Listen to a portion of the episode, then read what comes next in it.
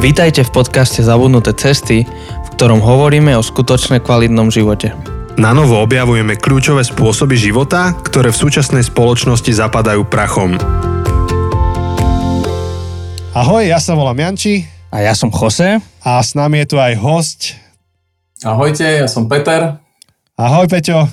Ako môžete zachytiť, Peťo má iný zvuk mikrofónu a bude tam aj jemné oneskorenie zvuku, pretože je s nami cez uh, video, cez videohovor. Áno, áno, áno. Čo je skvelá vec, pretože sa môžeme takto rozprávať na, náskrz celým Slovenskom naprieč.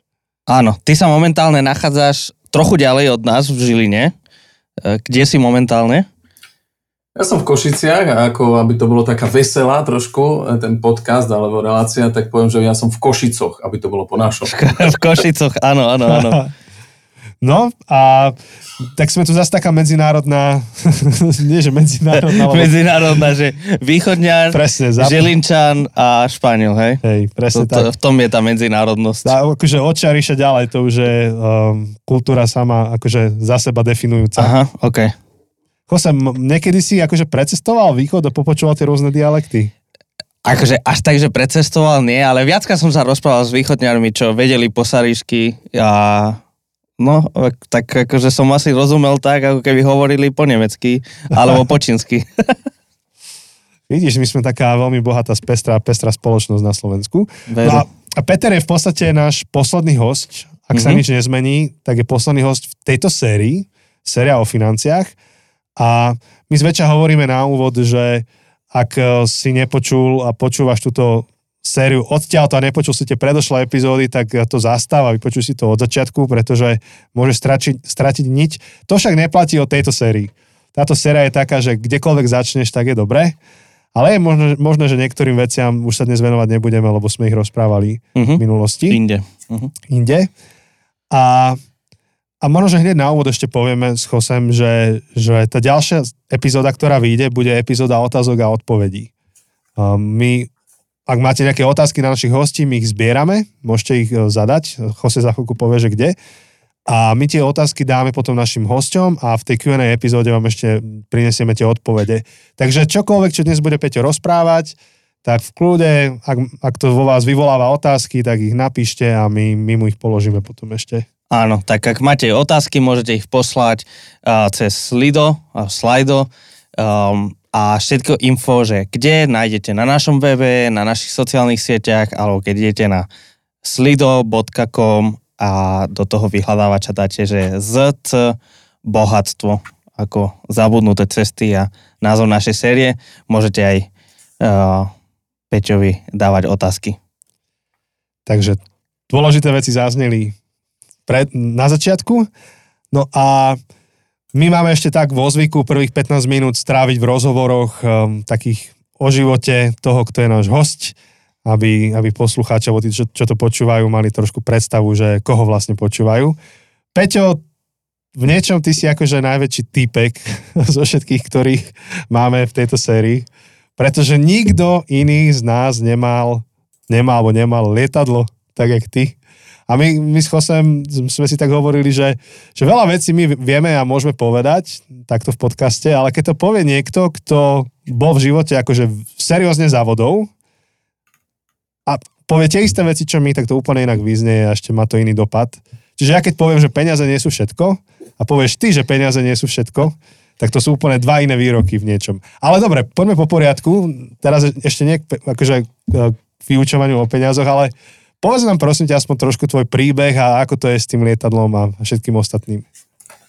Ďakujem, Janči. Tak eh, ja vlastne som zažil v živote to, že väčšina z nás eh, príde k Pánu Bohu eh, v nejakej kríze, v nejakom probléme, či sa to týka zdravotného problému, alebo či sú to peniaze, alebo vzťahové, alebo či je to nejaká depresia, smútok a, a proste všetko iné, taká bezmocnosť, kedy hľadáš pána. Ja som sa k pánu dostal takým z opačného smeru, a to súvisí s tvojou otázkou, že, že ja som sa mal príliš dobre. Ja som sa mal tak dobre, že vlastne mi to až škodilo. Môžem vysvetliť aj do detailu. Kľudne No, vysvetli, lebo to, to Aj, si nevieme no. predstaviť, čo to je. Áno, Tak, je to, je to šialené a, a dôležité ale bude to, že, že zo všetkého vidie pán ako ten, ktorého naozaj treba sláviť a chváliť.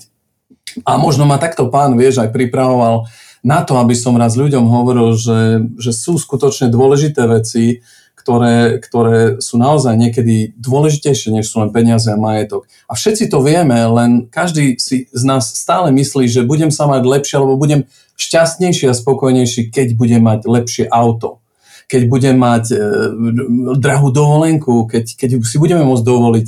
No a toto je zaujímavé, že som zažil, že u bohatých ľudí, že nie všetci z nich, že nie všetci sú naozaj šťastní. Nehovorím o ťažkej výchove detí a rodinu, keď vlastne sú deti zhyčkané, keď, keď sa nevedia potešiť z jednoduchých vecí. Dokonca bola nejaká štatistika, ktorá hovorila o tom, že, že deti z chudobnej dediny niekde v Afrike boli šťastnejšie než deti v, prepichovej, v prepichovom meste, ktoré si nevedeli ani vybrať, ktorý film dnes večer pôjdu pozrieť. Takže, aby som išiel systémovo, tak ja som vlastne bol mladý, som podnikal, e, nemal som rodinu, takže som podnikal 24 lomeno 7, stále som robil, keď som mohol. Všetky tie motivačné knihy, poznáte to chalani, nechol sa, vieš, motiva- dokážeš to, vybuduješ, budeš bohatý. Všetko bohatých myslí ako bohatý a podobné. Áno, presne. Jednoznačne. A potom ti ešte povedali, že každý z nás by mal mať nejaký cieľ v živote, že by mal mať cieľ, za ktorým ideš. Tak ja si hovorím, fíha, tak mne sa vždy páčilo lietanie, tak ja proste by som chcel mať lietadlo asi, ne? však to je také normálne, taký cieľ, že lietadlo, ne? No a, a tak nejak som nemal peniaze zo začiatku na to lietadlo, tak si hovorím, tak mal by som začať aspoň niečím. No a tak nejak som chodil, ja už ako mladší, ja som taký e, starší ročník, tak som chodil na, e, na také rekreačné lietanie, to vtedy ešte bol zväzar, a kúpil som také staré svetlo na letisko. A si hovorím, začnem tým, že si kúpim svetlo z letiska. To je podľa mňa také super k lietadlu, nie? že tam bude parkovať. A keď to mám celé skrátiť, tak som, tak som veľmi vytrvalo a prácne dosiahol, dosahoval postupne väčší a väčší úspech, finančný úspech. A mohol som si dovoliť veci, ktoré v mojom veku, to bol vek okolo 21-22 rokov, dokonca takto mladý, som vlastne bol požehnaný obrovskými príjmami. Radovo som mesačne zarábal sumy, ktoré dospeli ľudia, dospeli vtedy e, kariérovo už postupne e, v Izraeli ľudia zarábali za, za, za rok to, čo ja za mesiac. Takže mal som obrovské príjmy, robil som žúrky, robil som strašne veľa sprostostí, typických pre tento vek, že, že som proste e, hľadal šťastie a, a odreagovanie v takom alkohole, v tých diskotékach a vo všetkom tom možnom. Asi sa chytáte, chala, nie? Takto bežne. Určite. žije, on, on proste žije. Na východe to voláme poc žic. Že akože... sa, sa naučíš niečo nové. Ale akurát väčšina tých akože tínejdžerov mladých nemajú tie tisíce a tisíce, aby sa aj tak zabavali. Takže aby to bolo zaujímavé pre poslucháčov, tak poviem, že naozaj to bolo veľmi nepríjemné v tom, že som dokázal chodiť pod napitom stave autom, lebo celé o čom to bolo, bolo, že keď ma policajt zastaví, tak mu dám peniaze a je pokoj. Hej. Uvedomoval som si, že peniaze v skazenom svete majú obrovskú moc. Hmm. Obrovskú. A to myslím si, že z toho mi začalo šíbať, hrabať originálne. E, myslím si, že sa to prejavovalo hlavne vo vzťahoch e, k ľuďom okolo mňa a ako to už býva, zranili sme častokrát e, najviac tých, ktorí sú nám najbližší, to boli moji rodičia a okolie, ktoré som bol, bol som arogantný, bol som príliš sebavedomý a, a peniaze vo mne a majetok umocňovali pocit, že som vševládny. E, totiž to všetko šlo dobre a, a z roka na rok som mal väčšie a väčšie príjmy. Darilo sa mi až tak, že som, stále som dbal na vzdelávanie, a e, k tým, že som budoval firmu, tak okrem luxusných aut, ktoré som mal vždy luxusné, či to boli Lexus, BMW, Mercedes, proste som mal radu, škálu, či kabrioletov, či športových aut, aby proste to vo mne evokovalo znak úspechu. Tak som si myslel, že by ma ľudia mali uznávať, že toto všetko mám. Samozrejme som žil už dávno sám, keďže som si to finančne mohol dovoliť No a prejdeme potom k tým extrémom. Časom som vlastne, e, mali sme spolupodielovú loď e, v Chorvátsku, e, mal som vlastne, som si kúpil prvé lietadlo a čo bolo zaujímavé, že som ho nemal kde parkovať, tak som si kúpil aj športové letisko v blízkosti Košic, ktoré bolo v konkurze z jedného agrodružstva. Takže som mal letisko, lietadlo, no ale viete, farba nestačí, tak som si kúpil druhé lietadlo, tretie, štvrté, a mal som vlastne lietadla, s ktorými som chodil po svojich pobočkách vo firme, mal som 13 poboček po Slovensku a takto som lietával. Bol som tak arogantný, že keď som chodil na nejaké školenia, keďže som hovoril, že som sa vzdeloval, tak som si zaplatil tie najdrahšie školenia na svete, No typnite si chalani, kde to mohlo byť vo svete, také, že, že dráhe školenie. Čo viem, Japonsko? Dobre, Jose, nejaký tip? Podľa mňa vtedy ešte Dubaj nie, ale tak taký Manhattan, uh, taký New York alebo tak. Presne tak, presne tak. Čiže bol konkrétne jeden kurz motivátora, sa volá Anthony Robbins, Akadémia, áno, áno. biznisová, kde boli destinácie, počúvajte, Havaj, hej, hmm. Austrália, Gold Coast, hej, bolo to presne, bolo to LA, New York, Londýn a v Nemecku, ne, už neviem, ktoré mesto to bolo, či proste nejaké nemecké, e, pre, pre, to, to už bolo pre mňa nič, že tu do Nemecka treba ísť, druhý sa tešia. Čiže žil som tak, no a sedel som vedľa nejakého typka z Polska, keďže my máme tendenciu z tej V4 sa tak stretnúť, že aha, my si rozumieme, aj my máme s nimi nejako. A typkovi, vieš, potreboval si hovorím, no tak musím mu dať vedieť, že som úspešný, tak hovorím, vieš, ja mám 4 lietadla. A on sa tak na mňa pozrel a hovorí, No, ja mám 6. ja som si sadol. Typek má, že, že 6. No a najhoršie bolo, on sa ma pýta, a ty máš aké lietadla? No a ja s takým, no tak ja mám, vieš, také motorové, dvojmiestné, športové, aby som mohol lietať a on robí, aha, lebo ja mám Boeingy 727.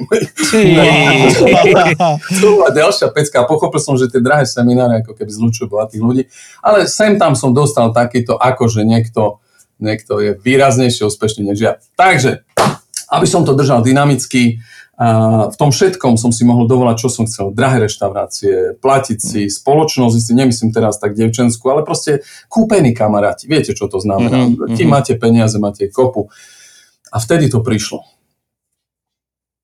Vtedy to prišlo, že vlastne som si uvedomil, že čo ďalej. A buď by som naskočil na nejaké drogy, keďže som videl u mnohých úspešných ľudí, že potom riešia osamelosť, neistotu, nedôveru časom, nevieš, komu máš vlastne veriť, kto ťa má rád kvôli tomu, kým si, alebo ťa má rád kvôli tomu, čo máš a čo dávaš. Tak e, ja som vtedy stretol hlbokej takej úzkosti a, a nechuti zo všetkého bohatstva som stretol pána. A ja som mu vtedy slúbil, že predám svoju firmu a budem mu vo svojom živote slúžiť, ako on bude chcieť a že vlastne sa vzdávam toho života, ktorý žijem, lebo že som zažil to, že aj to obrovské množstvo majetku mi neprinieslo to, čo som stále si myslel, že, že mi dá. A to je spokojnosť, šťastie, žiadna istota, aj keď to tak môže vyzerať. Takže to je koniec. Je pán oslavený tak, že, ma, mm. že mi ukázal tú druhú stranu a dnes, keď mladí ľudia počúvate Viem, že odkladáte spokojnosť a šťastie na neskôr, ale toto jednou vetou, nech je pán oslávený, chcem, aby ste vedeli, že, že každý deň je neobyčajný deň. Deň s pánom a či máš na účte 100 eur, či 500, či 200, či, či čokoľvek, tak, tak je krásny deň a netreba odkladať to, to, tú chválu nášho pána na inokedy v úvodzovkách na ten finančný úspech alebo lepší čas. Mm. Akože ja si úplne viem predstaviť ešte si teraz niekde sadnúť s tebou a počúvať viac, lebo to musí byť veľmi zaujímavé aj to, že ako, ako ťa pán Boh stretol v živote, čo úplne nie je priestor teraz o tom hovoriť, ale, ale vďaka za to, že si v tom taký otvorený a, mm. a že si svedectvom o tom. A teraz druhá otázka je, že vieš, niek, niek, nieko, niekomu by mohol pán Boh prehovoriť takým spôsobom a viesť ho k tomu, aby zostal v tej firme, aby ju zvelaďoval a, a išiel tým smerom s nejakým zámerom, teba viedol ináč. A kým si teraz? Že keby teraz sa ma niekto spýtal, že kto je Peter Halušťok, tak a, ako ťa najlepšie opísať? Peter Halušťok by mal byť v ideálnej verzii muž žijúci vôľu Boha. Hmm. To znamená, každý deň sa Peter Halušťok pýta, čo od neho Boh očakáva. Peter Halušťok, ktorý dal nabok e, vlastné túžby, rozhodol sa, že, že stráti svoj život, aby ho získal v Kristu. To som ja a neviem vlastne, okrem toho, či je podstatné, čo robím. Momentálne slúžim v misii Biblia a financie, ale neviem, či som podnikateľ, podnikám, ale podnikám preto, aby som nikomu nebol na záťaž. Podnikám preto, lebo som presvedčený, že Biblia hovorí, že, že ak môžeš, tak mm, je, môžeš aj pracovať, ne, nemusíš byť čisto ako keby len misionár, je to, ne, nechcem ísť teraz do detailov. A ja som si vybral, keďže práca aj mi umožňuje stretávať mnohých ľudí mimo cirkvi, tak je to nádherný nástroj o tom hovoriť o Ježišovi. Takže to je Peter Halušťok. Vo vôli Božej polopodnikateľ, slúžiaci eh, jednak v rodine, lebo toto niekedy podceňujeme, ale nechcem tiež rozvíjať. Mám vlastnú rodinu, kde slúžim svojej rodine, manželke, deťom. mám spoločenstvo, zbor a mám vlastne misiu Biblia financie, ktorá mi zabera 80% ako keby času na, na, na tvorbu, čiže podnikanie a 20% stále podnikám od roku 2001, kedy som predal firmu, tak vlastne som ako keby realitný developer v malých realitných projektoch. To je dosť podstatné, že takto sa opisuješ, lebo samozrejme, že to, kým si sa stal uh, svojim prerodom, ktorý, ktorý ti Boh dal do života, tak to presahuje ďaleko to, čo robíš teraz. Akože ty naozaj môžeš robiť veľa vecí v živote, ale preto si v podcaste u nás, v tejto sérii konkrétnej, lebo sa zaoberáš financiami a pr- práve z tej biblickej perspektívy. A neviem, či Jose ešte má nejakú otázku, aby som ťa pustil k slovu. Mm, ja som sa práve chcel pýtať aj uh, na rodinu, že možno aby aj viac poznali uh, Petra z tohto pohľadu, že teda uh, si hovoril, že si ženatý, máš deti, tak môžeš nám ešte aj trochu toto približiť. Áno, som, som pánom požehnaný e, fantastickou manželkou, ktorá e, zdieľa vieru v pána, čo, čo neskutočným spôsobom naplňa celú rodinu potom e, rôznymi duchovnými časmi, kedy sa modlíme spolu alebo študujeme Bibliu. A mám tri deti, 18, 15 a 8 ročné, dvaja chlapci a medzi nimi je dievča. A som, uh-huh. som tak vďačný Bohu, že ma cez tieto deti učí, ako musí byť otec trpezlivý voči svojim deťom, ako im musí vedieť odpúšťať, ako ich miluje, čokoľvek urobia, tak to mi pomáha Jose aj cez tú rodinu vnímať takú mm-hmm. Božiu lásku. To je super. A je to skvelý most možno, že k tej našej téme, o ktorej budeme hovoriť aj s Peťom, lebo ty si hovoril, že jedna z tvojich srdcoviek je učenie finančnej gramotnosti detí. Ale skôr, než sa ťa na to spýtam, ešte by možno, že bolo dobre uviesť tú tvoju službu. Takže ty si spomínal Biblia a financie nejak, nejakú knihu sme od teba dostali. Možno, že keby si mohol v pol minúte alebo v minúte vysvetliť, že o čom je celá táto tvoja služba. A potom pôjdeme teda už na konkrétne otázky. Veľmi rád. Uh, rád by som aj povedal len dvoma vetami cestu, ako som sa k tomu dostal. Chodím na, na stretnutia veriacich podnikateľov. Ktorékoľvek spoločenstvo církev to robí, to bolo konkrétne na Slovensku. A hosťom bol človek, ktorý na európskej úrovni učil, ako hospodáriť s financiami božím spôsobom. No a ja si hovorím, však celý život som robil s financiami, čo mňa niekto bude učiť, viete, opäť sem tam sa vracia tá arogantnosť, ale dobre, mm-hmm. pardon, ospravedlňujem sa stále, musím sa učiť pokore.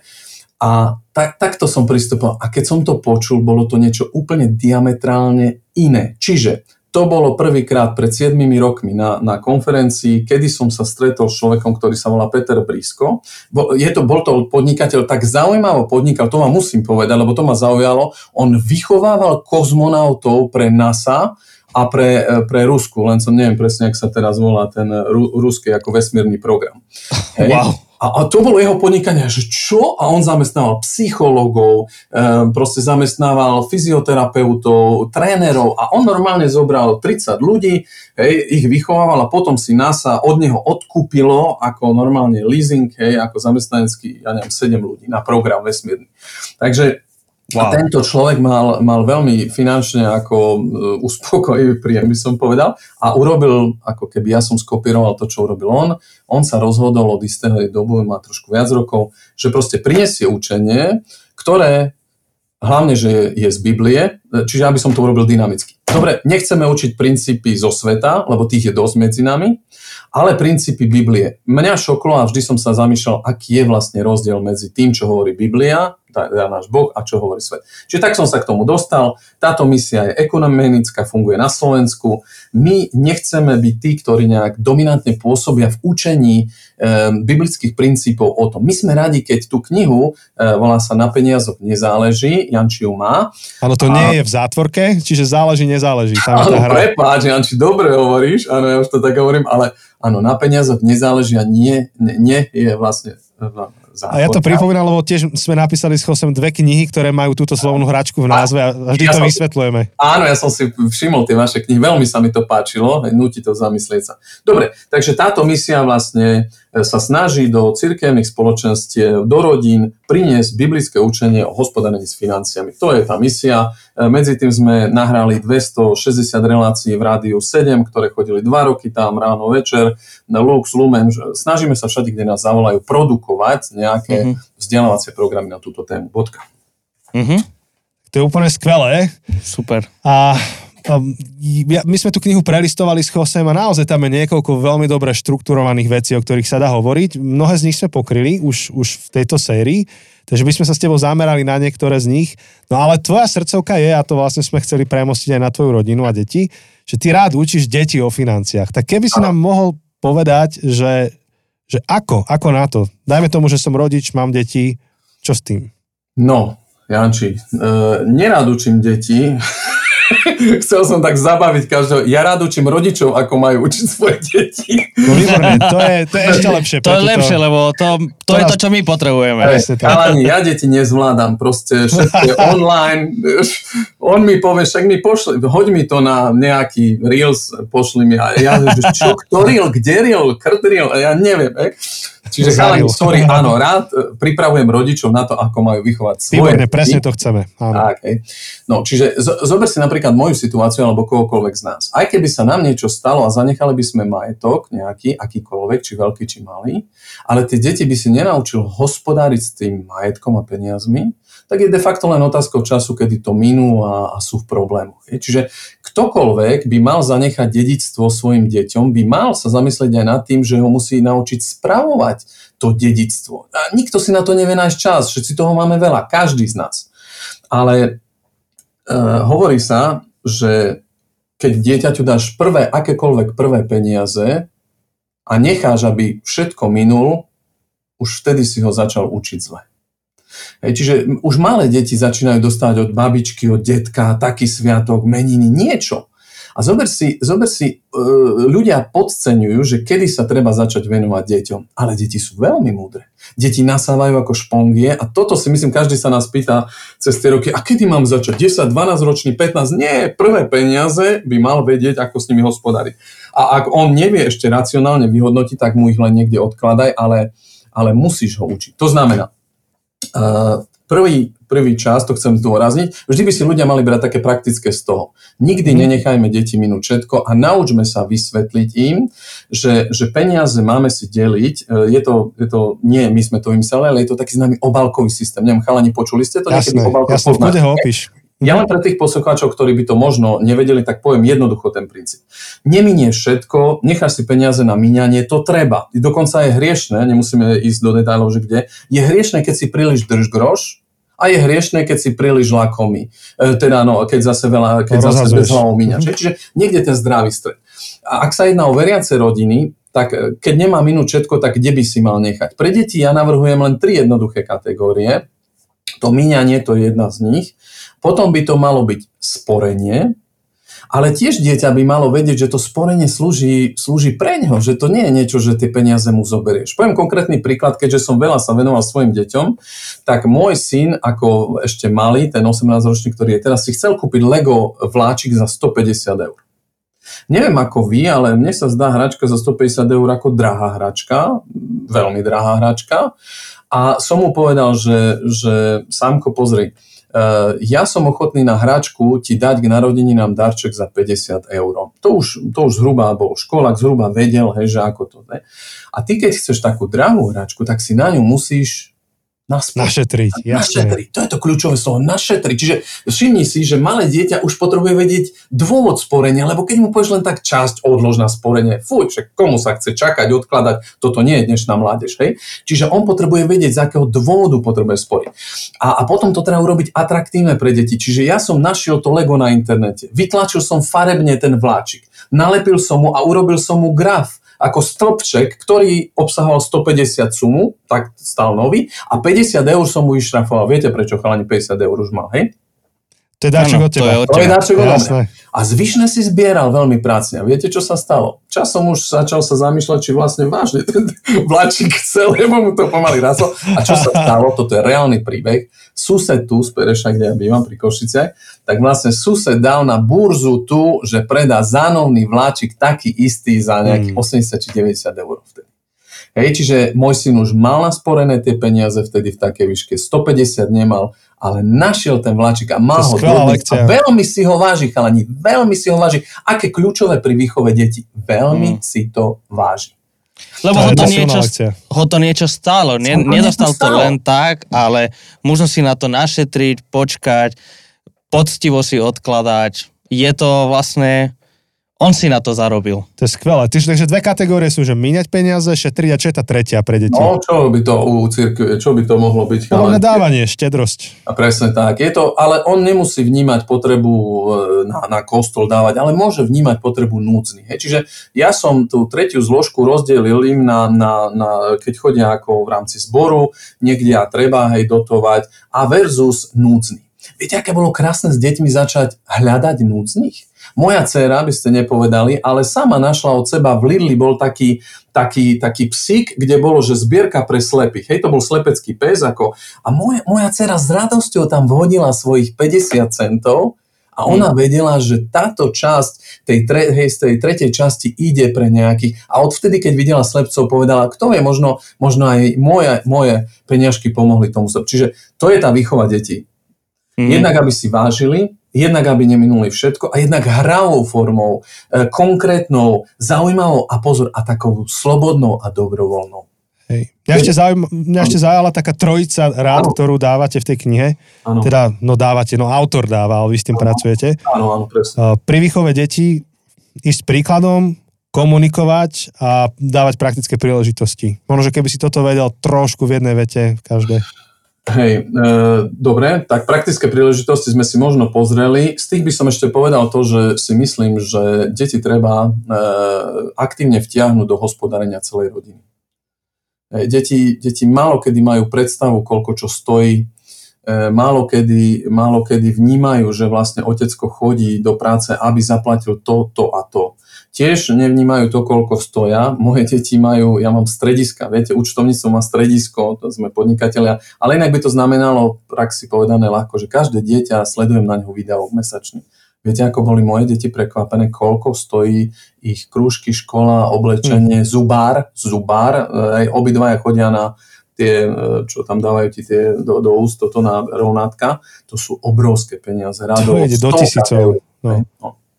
A myslím si, že, že vychovať dieťa treba od začiatku. Taktiež je treba byť transparentný k deťom, keď klesne príjem v rodine a niečo si nemôžete dovoliť.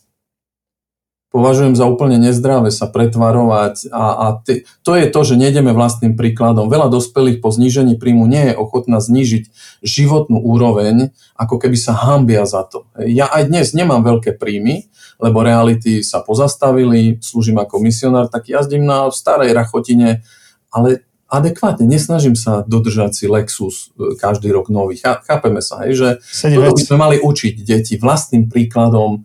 A vlastný príklad je ešte to tretie, čo si spomenul, no to je brutál ťažké, lebo nikto nemá čas sa venovať e, to plánovaniu, alebo málo kto, hej.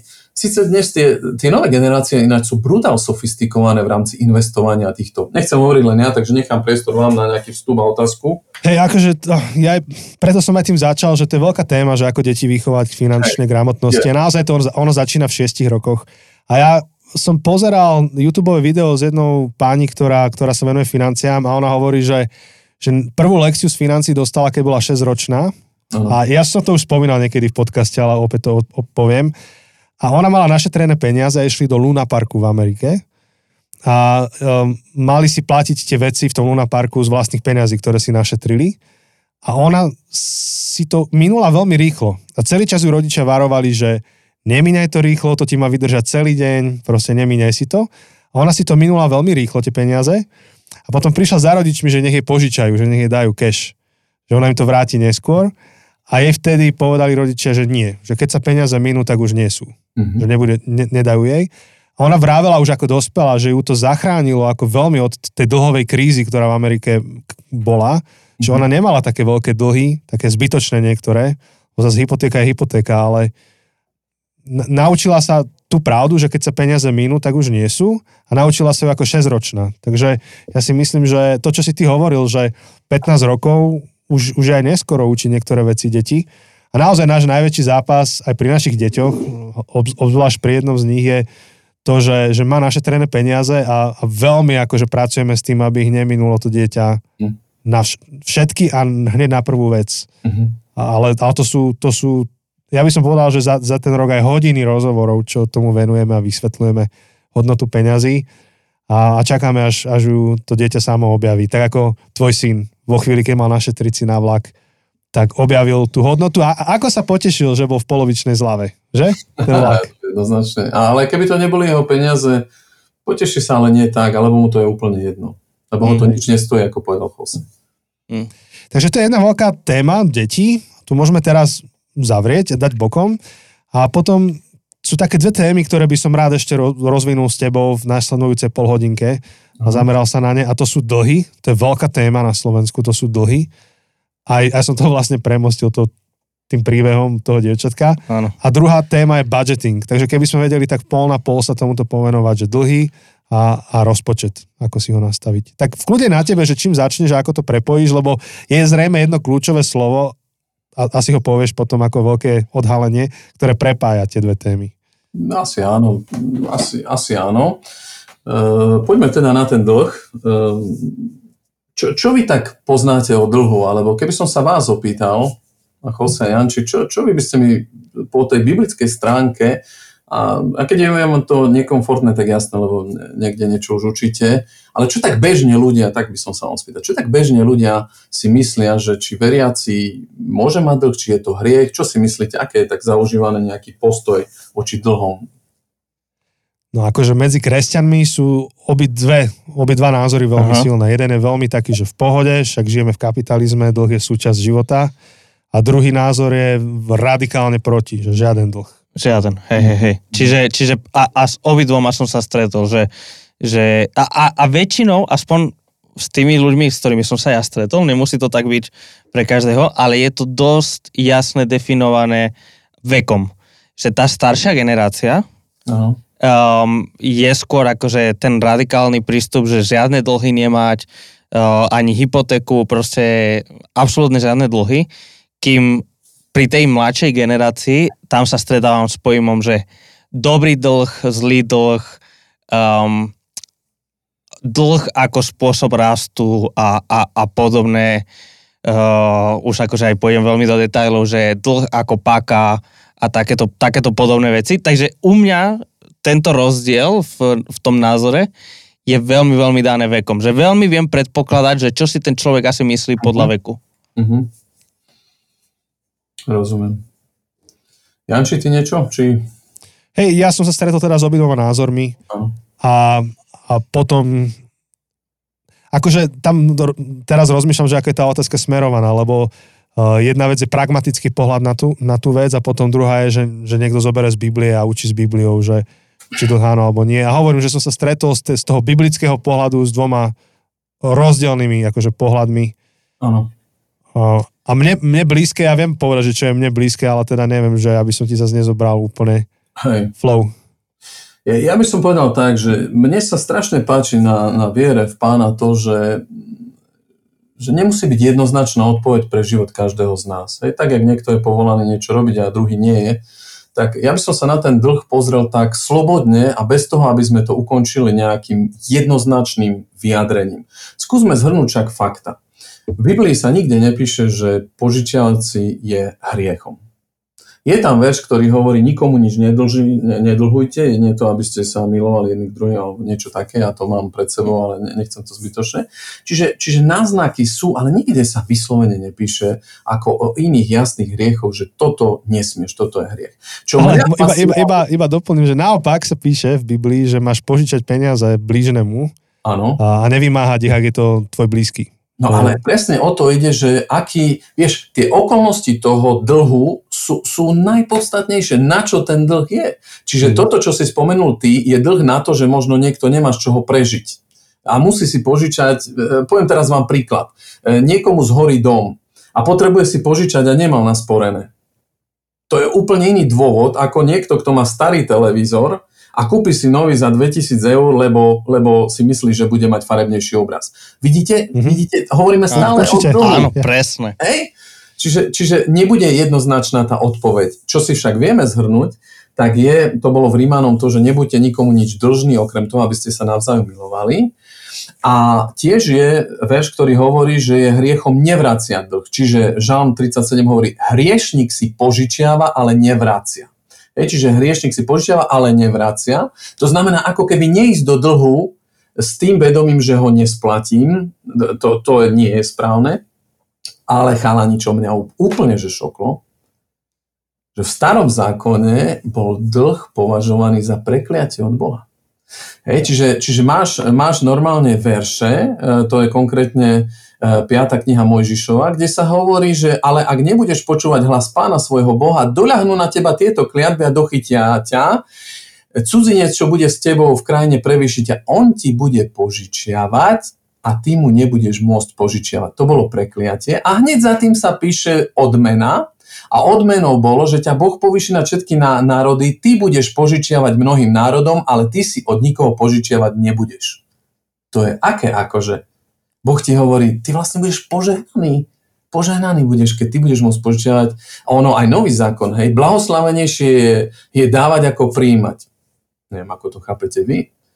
Ale z toho vychádza, že lepšie sa máš vtedy, keď vieš dávať, než vtedy, keď musíš príjmať.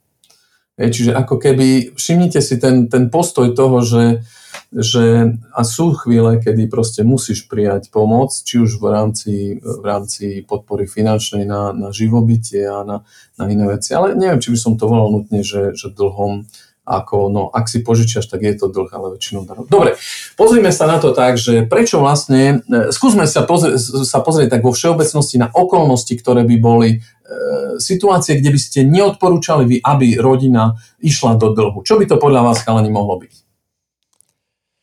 Akože ja v tomto zasi berem skúsme, skúsme ale... tak úplne z, cudzí, z iných strán. Napríklad máme rodinu a vzťahy. Manžel, manželka. Myslím, ja som, že, no? No, ja som chcel povedať, že, že v princípe ja, ja rozlišujem dva typy potrieb. Jedna je pociťovaná a druhá je akože reálna alebo skutočná potreba. Ano. A napríklad, keď si ty hovoril o tom televízore, že, že potrebujem akože farebnejší televízor, tak no. to môže byť do, do veľkej miery len pociťovaná potreba, ale nie skutočná. Ale strecha nad hlavou zväčša je skutočná potreba, že potrebuješ niekde bývať, tak tam, tam napríklad sa to podľa mňa láme, že kedy dlh áno a kedy nie. Áno, čiže e, my učíme, ako v mysli Biblia a financie, učíme dobrý a zlý dlh. Lebo vlastne je dobrý dlh znamená ten, ktorý buduje, čiže napríklad podnikatelia hej, v určitej fáze nevie začať podnikať, niektorý, napríklad taxikár, musí si nejak kúpiť auto, ideálne by mal našporiť, ale viem ja, že kým on našporí, či vlastne ešte budú taxikáne, bude sa lietať dronmi, neviem, hej. Viete, čo chcem povedať, hej, že on vlastne No a dobrý dlh tiež môže byť, áno, ako si spomenul, hypotéky. Proste my vnímame dlh, ktorý nie je nebezpečný ten, e, ktorý vlastne hodnotovo zväčša stúpa, ale predovšetkým hodnota toho aktíva je vždy vyššia než, než, dlh samotný. Ano?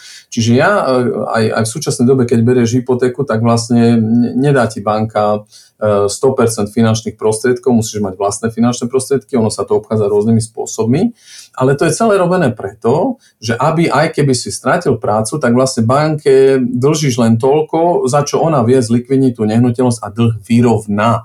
Hej, takže vlastne ak aktíva vlastne prevyšujú neustále e, výšku nášho dlhu v danej investícii, tak, tak je, to, je to v poriadku, je to bezpečné. Ale, ale ľudia, ľudia sa zadlžujú aj kvôli veľmi nesprávnym dôvodom a možno prejdem k tomu slovu, ktoré si ty asi chcel, že k nemu prídeme a to je, to je spokojnosť, nespokojnosť a ja strašne mám rád, neviem, či ste to chalani už mali v relácii, ale potreba versus túžba. Mali ste to, takýto nejaký vzorec jednoduchý? My sme to mali, my sme mali celú jednu sériu o spokojnosti. Dobre, čiže mali. Ale to, bolo, ale to bolo tak dávno, že v kľude to zopakuj, akože, teda nie, že zopakuj, ideš.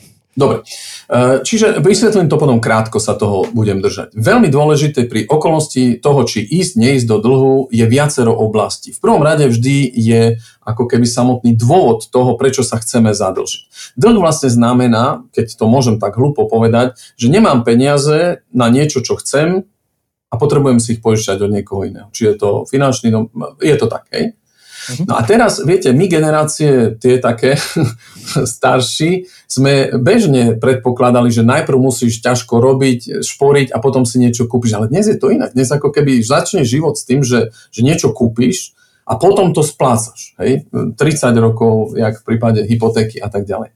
Čo sa Bohu ale nepáči, keď poznáte ten verš, keď, keď, keď ty tak sebavedome povieš, že zajtra pôjdeme tam alebo tam, čo je reakcia v Novom zákone na toto? Boh hovorí... To je ten syp, čo postavil sípky.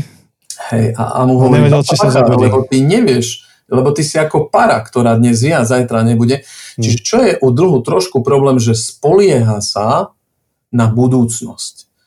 A, a pán Boh vlastne je veľmi opatrný, keď my ako keby tak sebavedomo povieme, že ja budem mať teraz príjem 30 rokov, to nebude problém a mnohí ešte idú na hranu toho. Dobre, čiže z biblického hľadiska, čo by mohlo byť ako negatívne voči tomu, keď človek sa zadlží? Je to to, že počíta isto s príjmom v budúcnosti, čo môže mierne, nemusí ohrozovať takú tú závislosť na Bohu, ak bude, tak, tak bude. Hej. E, druhé, druhé je jednoznačne, že, že ľudia sa zadlžujú, e, pretože, pretože chcú mať veľmi kvalitný život už od začiatku. Čiže ja keď som mal takú najčastejšiu chybu pri kúpení nehnuteľnosti, tak dvaja mladí ľudia si kupujú byt, tak oni už si kúpia troj alebo štvorizbový, lebo plánujú mať 3-4 deti. Ale kto vie, či tie deti budú mať. Hej? Čiže správne by možno mohli začať v lacnom byte mimo mesta, Hej, ale mladí ľudia chcú byť v meste, lebo raz deti budú, oni nechcú dochádzať. Potom vlastne chcú veľké, potom chcú hneď prerobiť to. A tým chcem len naznačiť, že kde sa tá suma až vyšplhá, že pôvodne chcú brať hypotéku 80 tisíc, lebo v Moldáve nad Bodvou, tu my máme takú dedinu pri Košiciach, stojí byť toľko, ale oni skončia na 180 tisíc štvorizbáku alebo trojizbáku v meste prerobenom. Hej, že ja nehovorím, že to je zlé, len, len viete, doba sa mení a nemôžeš chcieť hneď to, to, to najdrahšie, naj, najväčšie. Súhlasíte s tým, či nie? Že či ľudia častokrát ako keby už potom skončia na sumách, ktoré pôvodne aj neplánovali vziať ako dlh. Určite, akože je to tak a a v podstate to, čo hovorí, že to, že, že dlh uh, očakáva, takto dlh si berie na pomoc môjho, moje budúce ja.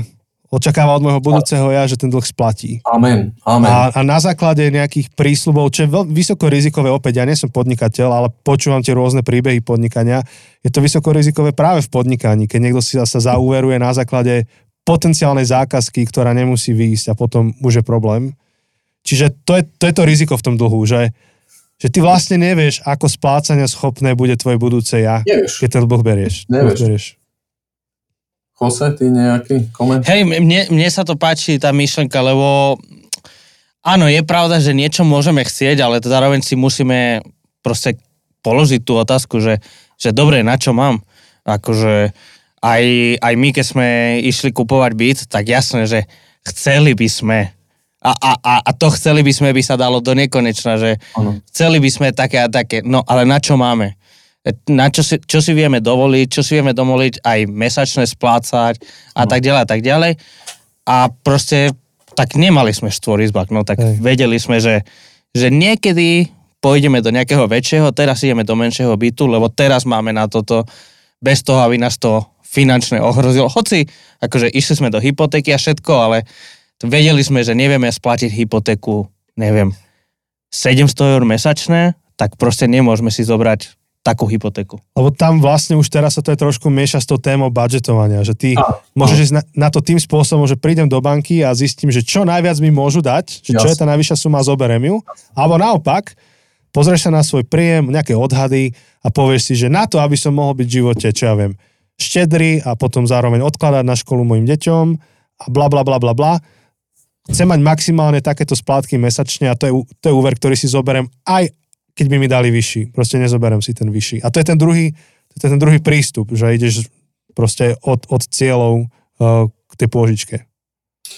Vieš, ten duchovný princíp, ktorý ešte, ešte tu musíme tak vnímať, je, že, že pre tých, ktorí naozaj túžia žiť podľa vôle Boha, tak oni, oni stále tú voľu hľadajú opakovane, ona sa mení, hej, keď máš rodinu, je iná, e, vždy, vždy nejak inak slúžiš.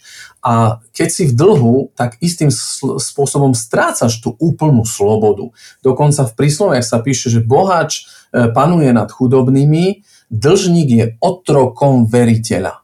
Tak jednoducho, keď príslovia ti povedia, že pozor, ty keď si dlžník, ty istým spôsobom nemáš úplnú slobodu, asi otrok alebo sluha veriteľa, rôzna verzia hovorí rôzne.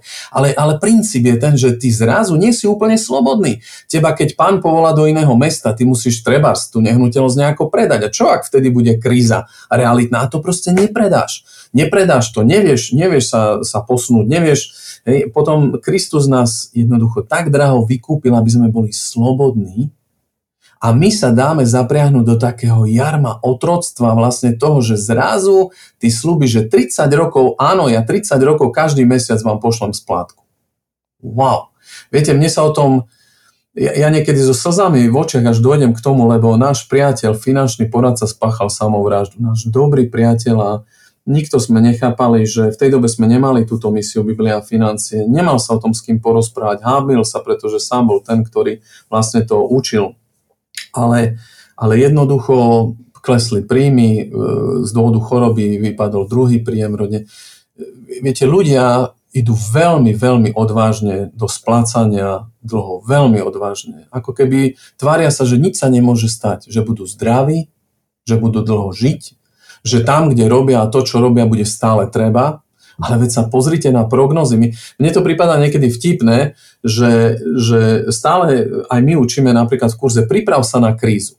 A zrazu príde kríza a všade sú plné noviny a kresťania sú vystrašení. Teraz prídeme o príjem. A čo budeme robiť? Veď splácame hypotéky. No ale ty si urobil to rozhodnutie, ty si šiel do toho rizika a teraz musí znášať aj cenu nie len to, že tešiť sa v novom byte, ale to, že potom nebudete môcť ísť na dovolenku, nebudete... Čiže tá, vieš, vždy to má dve stránky a my zažívame ľudí, ktorí, ktorí sú zreli už až na psychiatra, ktorí nestihajú splácať dlhy a už nemajú ani žiadne majetky a nevedia vlastne, úroky im rastú zo dňa na deň, čiže my zažívame aj tú druhú stránku. A to, že, že si skutočne otrokom toho veriteľa, tak eh, ja tí, čo majú hypotéku a niekedy mi povedia, vieš, taký, taký som osamelý, nikto o mňa neprijavuje záujem. Vravím, prestan hm. splácať hypotéku, uvidíš, koľko listov a to budeš mať.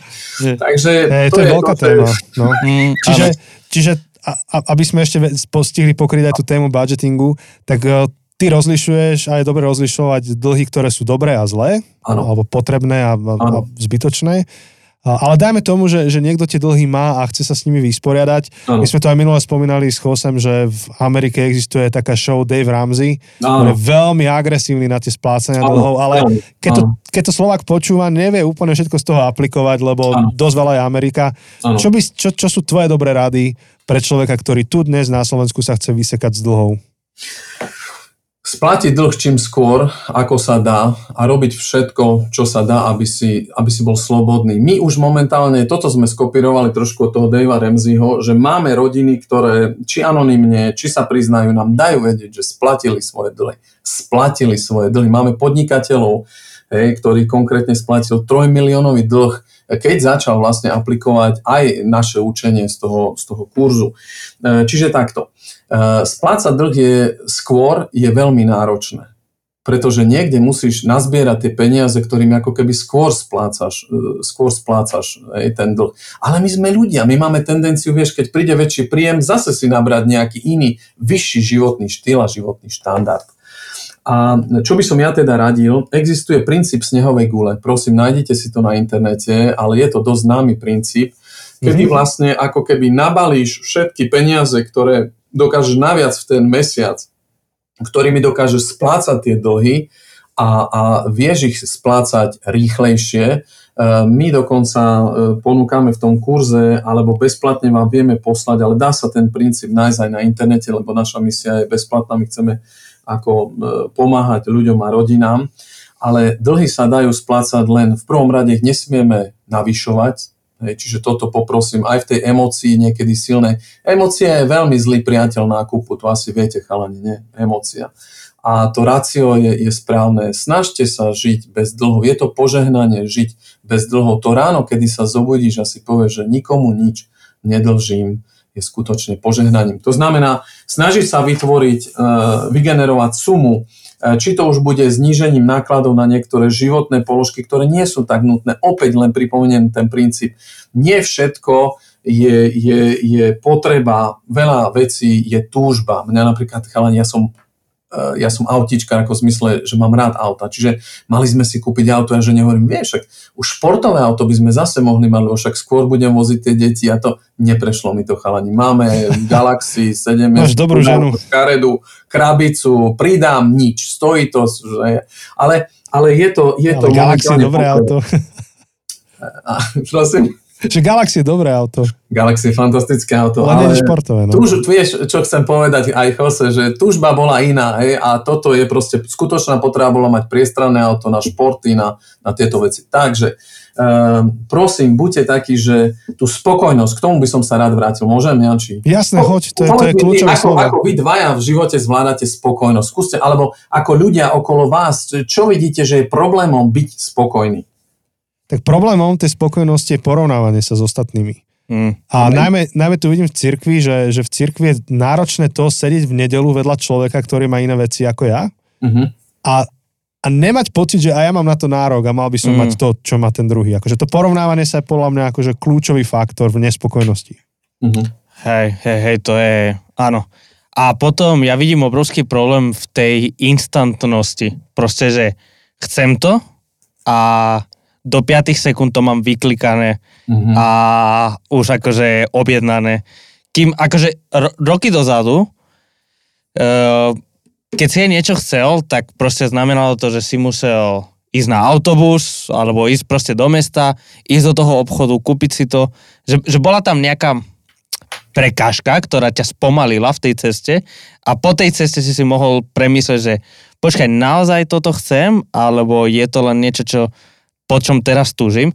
Teraz proste, keby som teraz v tejto chvíli, fú, chcel by som si kúpiť nový iPhone, do 5 minút z pohodlia môjho Uh-huh. gauča, tele, proste stačí na telefóne, si viem vyklikať na nejakom internetovom obchode a, um, a zaplatiť to celé a pre, akože od momentu, kedy dostanem ten nápad, ten impuls, ten podnet, do momentu, kedy to zrealizujem, prejde minúta a Mhm. nemám teda ten čas, čo napríklad mne veľmi pomáha, že keď niečo, keď pocítim nejakú veľkú túžbu po nejakej veci, tak si dám, že dobre, dám si e, do kalendára o mesiac, že by som si dal teraz, že 12. novembra sa na to znovu pozrieme. Aha. Ak 12. novembra stále veľmi chcem tú vec, Uh-huh. tak môžem začať nad tým uvažovať, ale nedovolím, aby tá moja terajšia túžba sa hneď premenila na realitu, Áno. lebo koľkokrát potom zistím po mesiaci, že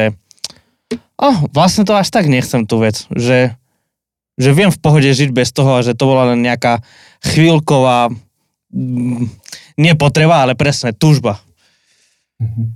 A vieš, koľko ľudí si aj kúpi to instantne, ako hovoríš, a potom normálne o pár dní proste ich to prejde a- mal som to kúpiť, nem, a nemusel som možno, aj si to už Áno. kúpili, vieš, lebo ty si našťastie vydržal, ale vieš, koľko my máme ľudí, čo Mm. teraz mám robiť, hej, zistil som, že to drahé auto vlastne nepotrebujem mať až také drahé, no a stojí Mm. to hodne peniazy už potom naprávať tie chyby. Janči, ty si ešte chcel Mm. niečo?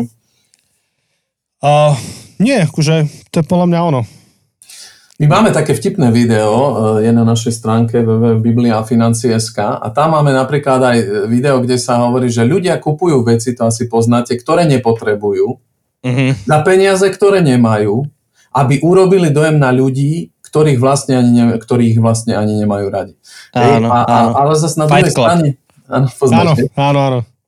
A zas, zas, keď zoberieme Rímanom 12. kapitolu, kde Apoštol Pavol píše, že nepripodobňujte sa tomuto svetu. Čiže my by sme mali byť schopní, a Apoštol Pavel vôbec učil, a je verš, ktorý hovorí, že naučil som sa byť aj sitý a aj hľadovať. Naučil som sa byť spokojný s tým, čo mám.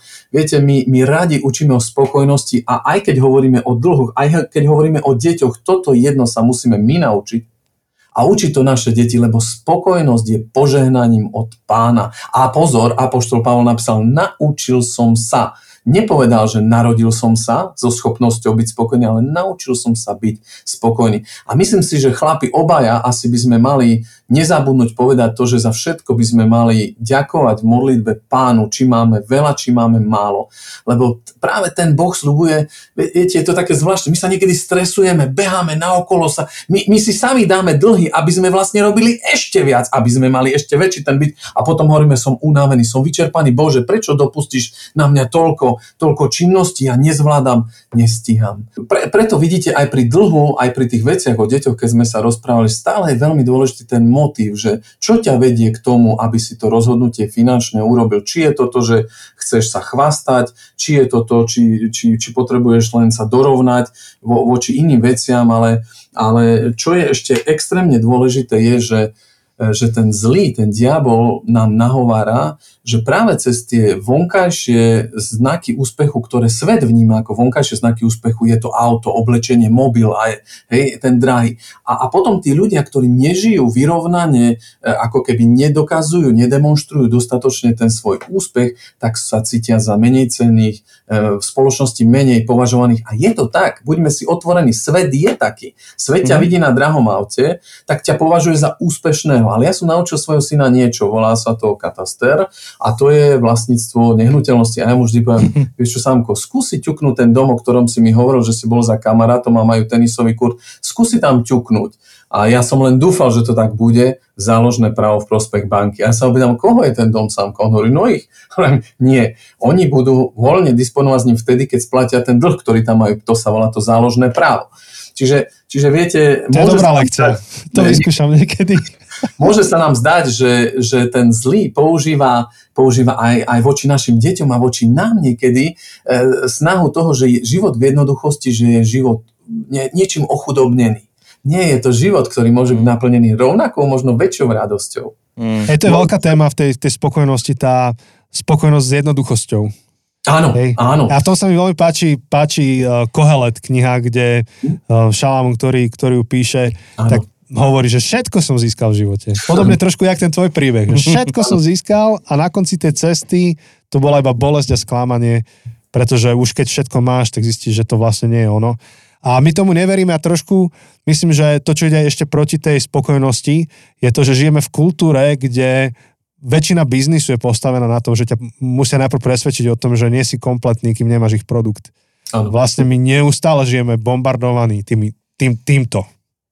Viete, viete, ja som kedysi študoval, keď som vo veľkom podnikal, e, marketing ako taký, aby ste neverili, ako marketing je premyslený, ako používa emócie, hudbu, farby, ako ťa programuje v mnohom, ako ti definuje štandard e, života, sveta a, a to je tak komplexné, ako používa sexualitu pri, pri mužských výrobkoch. Proste je to tak premyslené, aby, aby ťa to dostalo. A, a ak, ak nie si silný, ak s tou modlitbou nezačneš riešiť každé finančné rozhodnutie, lebo finančné rozhodnutia nás môžu pri, prinášať bližšie ku Kristu alebo nás môžu vzdialovať od Krista. Vzdialujú nás tým, keď strácame úplnú slobodu, vzdialujú nás tým, keď pre nás začína byť všetko dôležitejšie než čas s ním. Hej, a však viete, v štvorákej pôde sa píše, že máme bohatstvo a, bohatstva a starosti sveta, hej, tak zničia to semeno zasiate do srdca. A to sú veľmi vážne veci, to je až tretia pôda. Čiže ona aj vzkličí, aj ten človek hľadá, aj chce hľadať toho Krista, ale potom neplatí, že hľadajte najprv kráľovstvo Bože, všetko toto vám bude pridané. A my sme dnes, posluchači, hovoríme o všetkom totom, o všetkom, o tých dlhoch, o tých finančných rozhodnutiach. Čiže hľadajme najprv kráľovstvo Bože aj v tých rozhodnutiach, ktoré možno na prvý pohľad nás neučili, že áno, majú spoločné s vierou. Každé jedno finančné rozhodnutie. A čo mňa šoklo, a toto musím povedať, chalani, mňa šokol ten verš, že nikto nemôže slúžiť dvom pánom. Buď jedného bude milovať, druhého nenávidieť, to mm. poznáte. Mm. Nemôžete slúžiť Bohu i mamone. Proste neexistuje pre kresťana zlatá stredná cesta. Buď to rozhodnutie finančné je podľa Boha, alebo je podľa toho zlého. Neexistuje nejaký kompromis. Čiže hľadajme, čo všetko Boha oslávi, čo všetko ti zachová všetky tie dary, ktoré Boh nám priniesol, ako je pokoj. Vieš, čo je to mať pokoj, že proste nemáš tlak nejaký psychický a nerob si ho sám tými zlými dlhmi, keďže sa dlžíme od. Nerob si ho, nerob si ho veľkými očakávaniami, nerob si ho istotou v majetku, v peniazoch, lebo potom nepoznáš tie princípy, ktoré Janči spomenul, že nespoliehajme sa, Boh chce, aby sme boli zraniteľní a na ňom citeľní, aby on mohol každý deň počúvať, že ďakujeme ti Bože za chlieb náš každodenný, lebo je to tvoja zásluha, že mám čo dnes zjesť a kde spať. Bol by som šťastný, aby, aby sme toto dokázali vo svojich srdciach a v rodinách tak žiť s takou vďakou, v takej bázni a užívať si toho starostlivého otca, ktorý je dokonalý. On, on nám chce dobre, ale my to niekedy zbabreme. Tak to som chcel mm. tak povzbudiť, to lebo, je, super. lebo je to krásne. Hej? A toto vám žiadny finančný poradca nepovie, že ber len vtedy, keď budeš mať srdci pokoj. Keď cítiš nepokoj, keď máš nejednotu s manželkou, keď ti to má nabúrať čas s deťmi, že dobre, zobereš ten dlh, ale nebudeš môcť tráviť čas s deťmi, zničíš si zdravie, toto nemá mm. nič s Bohom. To je všetko nastraha zlého, ničí vzťahy. To sú dobré, to sú dobré typy. To sú dobré typy.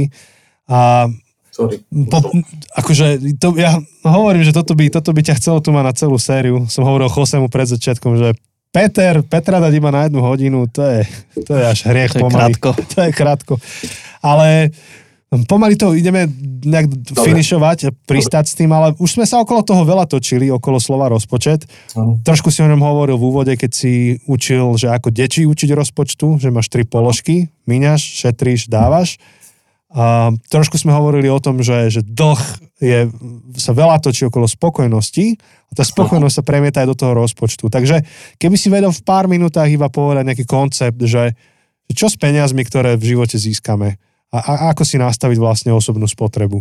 Čiže v rámci rozpočtu e, je treba, e, je treba vlastne začať tými vecami, ktoré sú úplne nevyhnutné pre život a to je samozrejme život ako taký míňanie, ktoré by, ja verím tomu, že nemalo presahovať viac ako 60-70% ako nákladov na celý život. Tie zvyšné percentá potom sú, sú veci vážnejšieho charakteru, kde, kde vlastne musím odkladať, musím si sporiť, vždy si musím sporiť, pretože nikdy neviem, vlastne predpo, neviem si poradiť potom v kríze. Takže my učíme, že základom, čo má aj Dave Ramsey, musí byť nejaká železná rezerva, ktorú strašne veľa Slovákov nemá. Takže prioritou v prvých mesiacoch, keď si robíme rozpočty a nemáme napríklad železnú rezervu, preto hovorím, že ten budget je vždy iný, to rozpočtovanie, ale je naplniť železnú rezervu, ktorú máme. Železná rezerva by mala byť, rôzne to každý učí, 3 až 6 mesiacov vlastne komplet pokrytia všetkých nákladov celej rodiny by mala mať. Čiže aj keď vypadne príjem oboch, si vedia povedať, máme 3 až 6 mesiacov na to, aby sme vlastne našli náhradný e, zdroj príjmu, aby sme stíhali splácať hypotéky a tak ďalej. Absolútne nevyhnutné je dávanie Dávanie ste preberali, ale ale dávanie by nemalo byť limitované na 10%. My vlastne spravujeme peniaze Bohu, toto všetko poznáte a my máme sami osobné skúsenosti s ľuďmi, ktorí dávajú 90% príjmu. Dávajú 90% príjmu.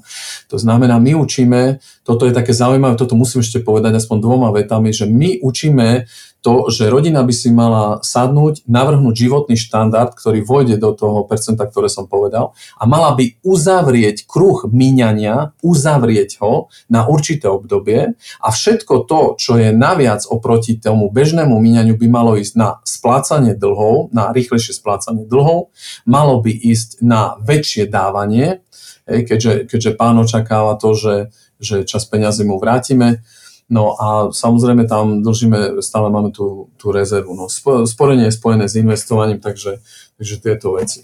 A to sa asi bude meniť to percento od, v závislosti od príjmu, že keď niekto je nad minimálnom mzdou, tak nemôže dať 90% von. Presne tak. Ja, no. ja toto, toto som nikdy nemal k tomu. Ja keď som robil finančné poradenstvo, ja som ho ako keby robil koncepčne a, a dá sa povedať, že z desiatich rodín ani, ani, ani 6-7 rodín nemalo rovnaké tie percentá. Viete, mhm. čo chcem povedať? Hej, my tu máme príklady, ale paradoxne najväčšia spätná väzba vždy je, že nedá sa to. A tie americké čísla uh-huh. sme úplne museli. Základný princíp vždy je, že, že dlžiť čím menej, čím skôr splatiť dlhy. Hej. Áno. Míňať čím menej, vždy míňať menej, než zarobím. Toto v tom budžete musí byť vidieť. Vždy míňam menej, než zarobím. Jednoducho nemám na niektoré veci, tak nemôžem. Ten obalkový systém je dobrý. Škoda, že sú teraz karty a všetko, lebo sa ľahko míňa. Po, a poznám, poznám, vieš čo, poznám dospelých ľudí, čo majú stále obalkový systém. Hej, ale to, je, to, je to super, no, je to, je to vynikajúce. Uh-huh. Je to, no a e, čo ešte pri budžetovaní, snáď ste určite hovorili, teda určite mať reálny prehľad. Viete, koľko ľudí má dojem, že zhruba toľko ich stojí to ich uh-huh. stojí to. Prosím, prosím, nájdete akýkoľvek spôsob, či starý vypisovania ručne, či, či už moderné aplikácie, ich brutálne veľa, ale prosím, majte relevantné dáta. Toto snad je najhoršie, čokoľvek robiť, keď neviete reálne čísla, ktoré, ktoré vlastne fungujú u vás v mhm. rodine mm-hmm. alebo ako u jednotlivca. Že ty, keď dostaneš svoj balíček peňazí, potrebuješ vedieť, čo ťa reálne stojí život, potom potrebuješ vedieť, koľko chceš darovať a koľko chceš ušetriť a koľko chceš splácať. No, ja, to sú ja 4 položky. začínam inak, ja začínam no, inak, porade, lebo, lebo Boh má rád prvotiny, čiže ako keby Boh povedal, že najprv myslí na to, že, že ja, No. A potom si rob ty, čo chceš, čo potrebuješ, lebo však ja som ti nepovedal, že ty budeš živoriť, hej, máš dať čas. Čiže u mňa ten desiatok je ako priorita. Áno, ja si poviem, že, len vieš, ja som napríklad podnikateľ, preto ja nerad toto učím, učí to Rado, ktorý má treba stále príjmy. Ale my ako podnikatelia, ja vlastne neviem, ja treba vyfakturujem raz za 3 mesiace za niečo, alebo mám jeden mesiac hore-dole príjmy. Takže skôr to ja riešim tak, že áno, vlastne dávam desiatok, potom podnikatelia majú oveľa zložitejšie, lebo vlastne musia šporiť alebo odkladať si peniaze na daňovú povinnosť. Hej, tá daň sa platí vlastne po finančnom roku. Mnohí, mnohí to minú, nemajú to. E, taktiež v tom budžete možno sa teraz zamyslieť na budúce výdaje. E, takže aj keď máte auto, už teraz by ste mali priebežne sporiť na nové auto, aby ste raz nedošli vlastne do situácie, kedy, kedy vlastne budete musieť sa zadlžiť. To znamená už teraz hej, si budete sporiť podľa auta, aké sa dohodnete a kedy ho kúpite. Opäť tí, čo so mnou robia a venujú sa detálne číslam, tak vedia, že sporia 70 eur a že o 3 roky si kupujú nové auto maximálne za 25 tisíc eur. Tak to Hej. je Uh-huh. No, takže, no, a, a tam... Ak môžem, no, môžeš, poď. mne sa páči, že aj v tom prístupu, ktorý si hovoril, tak uh, je tam istá flexibilita, že uh-huh. rôzni ľudia sú aj na rôznej životnej fáze, niekto presne pracuje za minimálku, niekto zarába nadpriemerné, niekto je v nejakej dedine, kde je život lacnejší a uh-huh. niekto je v Bratislave alebo v Košiciach, kde je život uh, preukazateľne drahší, mm. niekto je single a nemá nejaké väčšie záväzky, niekto má rodinu s deťmi a, a proste jednoducho jeho záväzky sú iné. A že, že tie princípy sú akože stále platné, ale inak budú vyzerať a inak ich budeme aplikovať v rôznych fázach života. Hej, a ty si hovoril, alebo v tej knihe sa píše, že, že v podstate ty musíš mať viac zarobené, než minieš, to je úplne kľúčové buď získaš väčšie príjmy, alebo ušetríš.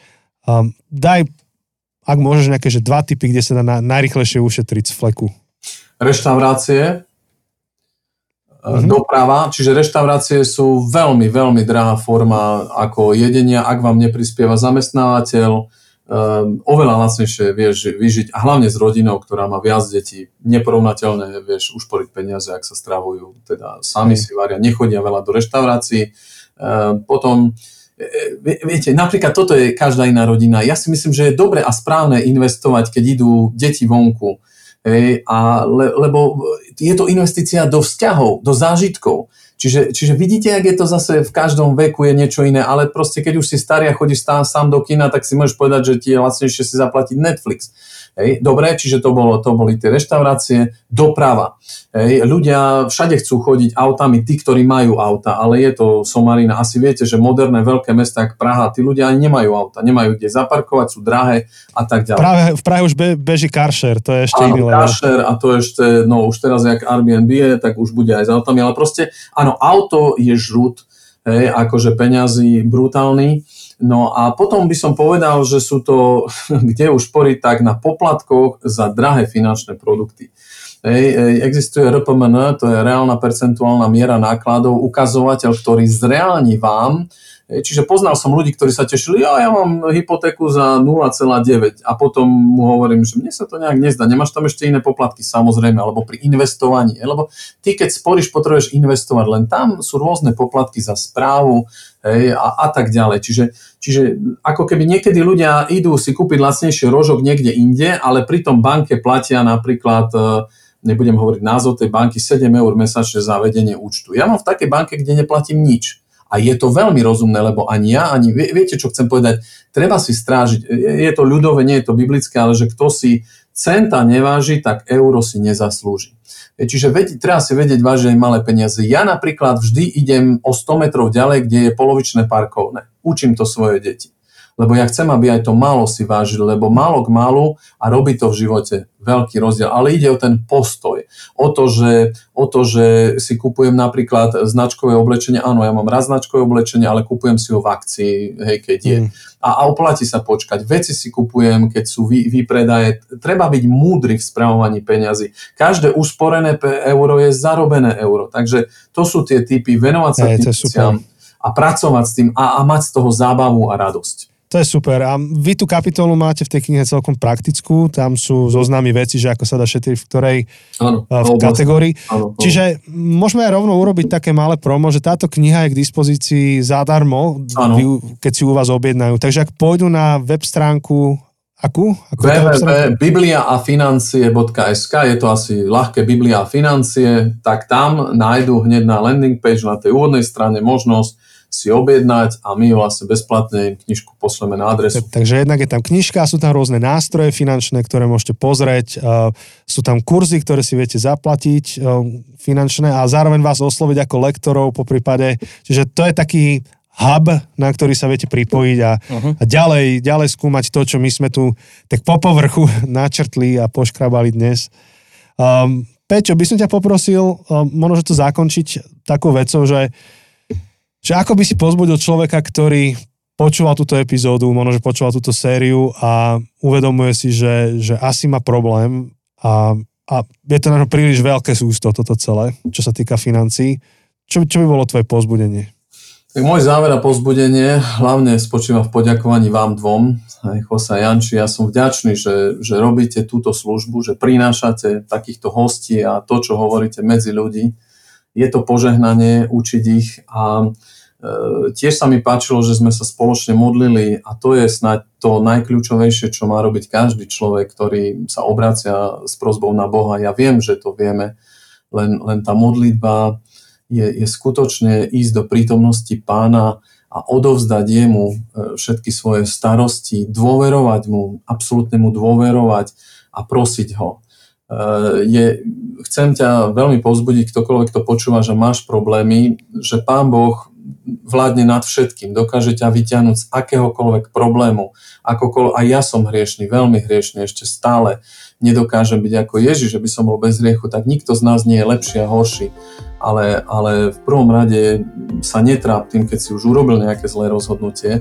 Určite aj cez našu misiu, aj cez tú modlitbu hľadaj tú múdrosť v Božom slove, lebo to je to prehováranie Boha k tebe a z každej akékoľvek ja, to, ja viem, že to opakujem, ale zažili sme strašne veľa bezradných ľudí a tie, tie príbehy životné po spojení s pomocou od pána sa končia happy endom vždy. A možno ťa pán len potreboval naučiť nejakú lekciu, možno je to bolestivé, možno je to nepríjemné, ale budeš môcť požehnávať iným, ktorí pôjdu cez podobný čas ako ty. Tak zvládni to, buď potom svetlom, požehnaním a soľou pre tých, ktorí budú v podobnej situácii ako ty. Urob to pre nich, buď silný, buď silný kvôli svojej rodine, buď silný kvôli pánovi, v ktorom potom môžeš šíriť svedectvo, ako veľmi ti pomohol. Hmm. Hej, Peťo, vďaka za tvoje slova a normálne si prajem, že teraz by sme mohli toto že zastaviť a ísť sa niekde si sadnúť a rozprávať sa, tak snad bude k tomu príležitosť ešte niekedy aj osobne. Áno. Veľmi ti ďakujeme za tvoj čas, za, uh, nielen za to, čo si dnes hovoril, túto hodinku a čo si, ale, ale celkovo za tvoju službu na Slovensku, alebo teda za vašu službu aj uh, uh, s ďalším kolegom, ktorú robíte. A a pre všetkých, ktorí nás počúvate, ktorí ste došli až tuto nakoniec, tak chcem vám pripomínať, že ak máte aj nejaké otázky na Petra alebo na kohokoľvek z našich hostí, tak máte príležitosť cez Slido na našom webe, na sociálnych sieťach alebo na slido.com, keď dáte ten hashtag ZC bohatstvo. Hej, takže úvode sme povedali všetky podstatné veci. Áno. Takže tešíme sa na vás ešte v tej budúcej epizóde a potom okolo Vianoc začneme novú sériu.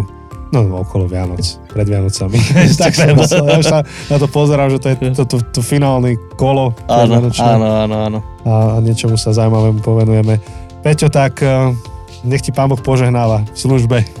Ďakujem vám veľmi pekne a bolo, bolo mi cťou a naozaj som rád, chalani, za to, že to, čo robíte a aký ste, že veríme spolu v pána. Díky, chalani. Hej, ďakujeme. Tak, Ahojte. ahoj. Ďakujem.